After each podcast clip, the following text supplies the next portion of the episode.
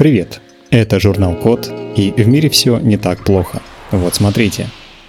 В России создали газовый сенсор для ранней диагностики рака легких. Рак легких – это одно из самых опасных онкологических заболеваний. Каждая пятая смерть от рака наступает именно из-за этой болезни. Рак легких лучше всего поддается лечению на ранних стадиях, но обследование чаще всего назначают только если у пациента уже есть выраженные симптомы, а это поздно. Кроме того, для диагностики обычно проводят компьютерную томографию грудной клетки, а оборудование и персонал для такого исследования есть не везде. Чтобы решить эту проблему, исследователи Института общей и неорганической химии имени Курнакова, Российского химико-технологического университета имени Менделеева, Института физической химии и электрохимии имени Фрумкина и исследователи из МФТИ создали вместе газовый сенсор для ранней диагностики рака легких.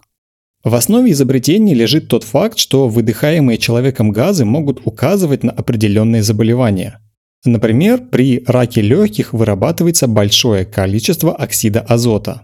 Сенсор улавливает выдыхаемый оксид азота даже в сверхнизких концентрациях, когда одна его молекула приходится на 3 миллиона молекул азота и кислорода. С помощью таких сенсоров можно будет проверять здоровье пациентов без сложных обследований и выявлять рак легких, когда он только появится. Сенсор также можно использовать в промышленности, например, чтобы обнаруживать концентрации оксида азота ниже предельно допустимых. На этом все. Спасибо за внимание. Заходите на сайт thecode.media и подписывайтесь на нас в социальных сетях. С вами был Михаил Полянин.